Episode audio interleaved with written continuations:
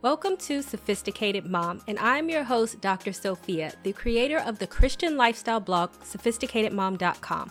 I will break down faith based advice and make it applicable and relatable to help you on your journey on this thing we call life. You'll learn everything you need to know on how to become the master of your own destiny.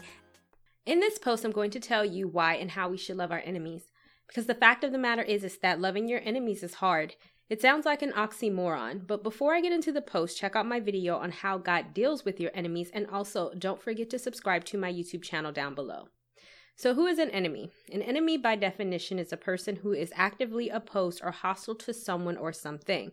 So, to answer the question, why is it so hard to love your enemies? Well, why would you want to? Why would you want to love someone that hates you, persecutes you, and does you wrong? It is just does not make sense and it goes against our natural instinct. It is easier to hate those who hates you and dish out the same disrespect that your enemies puts on you. And plus most of the time it makes us feel better. Why should we love our enemies? The short answer is because we're supposed to.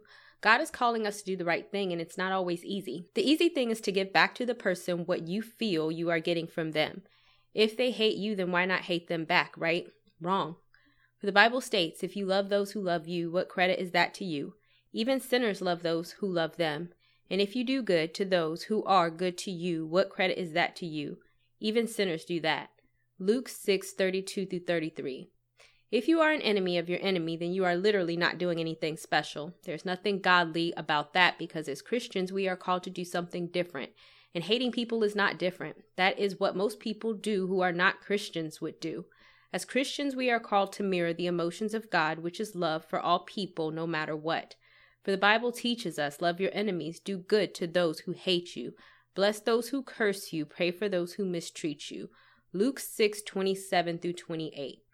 To love your enemies is to bless yourself. So I really hope that the simple fact that God wants you to love your enemies is enough for you. But in case it isn't, what if I told you that to love your enemies is to bless yourself? The reason why I know this is because the Bible tells us this. And let us not grow weary of doing good, for in due season we will reap if we do not give up. Galatians 6 9. A wicked person earns deceptive wages, but the one who sows righteousness reaps a sure reward. Proverbs eleven eighteen. All of these verses really tell us that if we do good and we do what the Bible is telling us to do, then we will be rewarded for our efforts.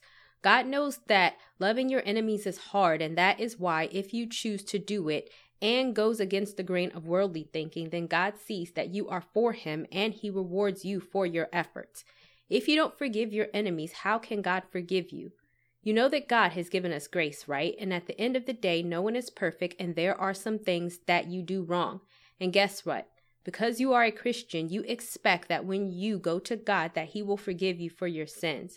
For if you forgive other people when they sin against you, your heavenly Father will also forgive you. But if you do not forgive others their sins, your Father will not forgive your sins. Matthew 6 14 through 15. The point that I'm trying to make here is that once again, forgiving and even loving your enemies is for your own good. Of course, you want to be blessed, stay in God's good graces, and be forgiven for your sins, right? If that is the case, then you have to extend the same courtesy to other people.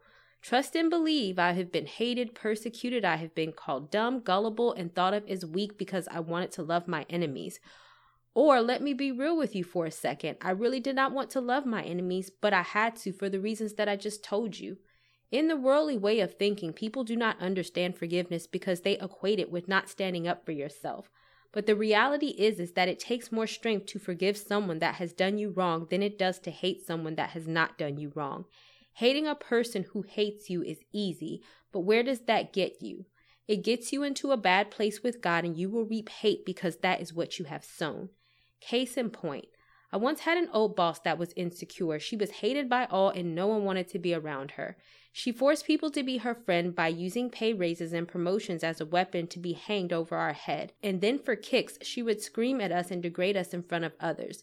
She knew if people wanted a promotion, they would simply have to take it, and many people did. And to me, she would often follow me around in the halls and get mad when I did not want to have a conversation with her. She would call me into the office and ask about my personal life, men I was dating, and then get mad when I did not want to tell her. She would cut hours from me, lie about me, and tell other employees not to talk to me, among other things. All of this, of course, was stressful, and the natural reaction would be for me to go back at her as hard as she was coming at me. But when you are a Christian, God should start to transform your mind, the way that you look at things and the way that you look at people. Yes, it would have been easier to be evil back, but more importantly, when you read this, don't you feel sad for her? It was sad that she had to force people to be her friend, sad that she had to use her position as supervisor as a way to dominate people. The hate that I could have used for her was used instead for me, just feeling sorry for the type of person that she was. And I realized that I should not waste my peace of mind retaliating against her. Instead, I should pray for her. Her living in an insecure mind should be torment enough. During that time, I went to enroll in my master's degree, another process that she tried to stop. I asked my direct supervisor, not the insecure boss, to write me a letter of recommendation, and she agreed. That day the recommendation was due, my direct supervisor told me that she could not write it because our other boss told her not to. To make a long story short, not only did I get a master's degree, but also a PhD, and I'm a nationally certified counselor. My newfound education helped me get a better job and away from her. And most importantly, although her bullying in the workplace was torture, it made me stronger and it did not stop any plans that I had for myself. I also have a video on how to clap back and handle yourself as a Christian, which can be very helpful in the workplace that you can watch down below. So, what's my point? Because I chose not to feed into her and did not allow her ways to distract me, I was blessed because of it. You have to understand that when you bless other people, you are blessing yourself. And what is for you will always be for you, even if your enemies try to get in your way. So there's no need to fear your enemies.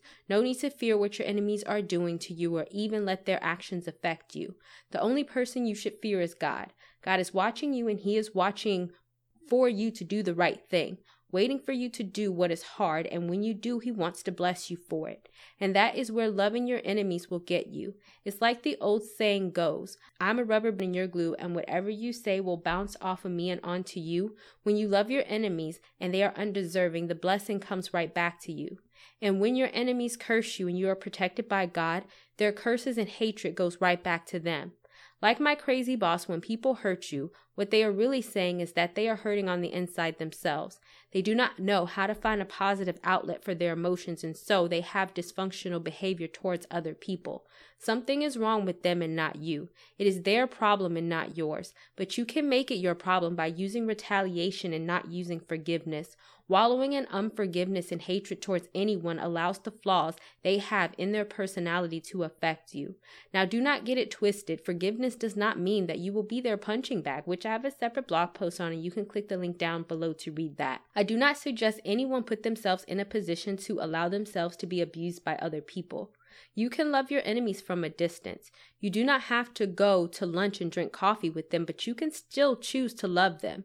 If you choose to forgive but remain in hatred and animosity towards them, then you will allow their demons to swallow the good about you as well.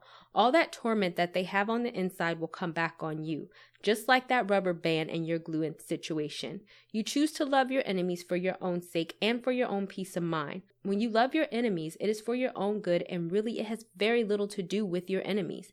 If you know someone who could use this information, then feel free to share it with them. And also, I want to help you out with affirmations that will help you stay strong and to deal with your enemies. So, click the link down below to get my Christian manifestation guide with affirmations and Bible verses to keep you in a positive mindset.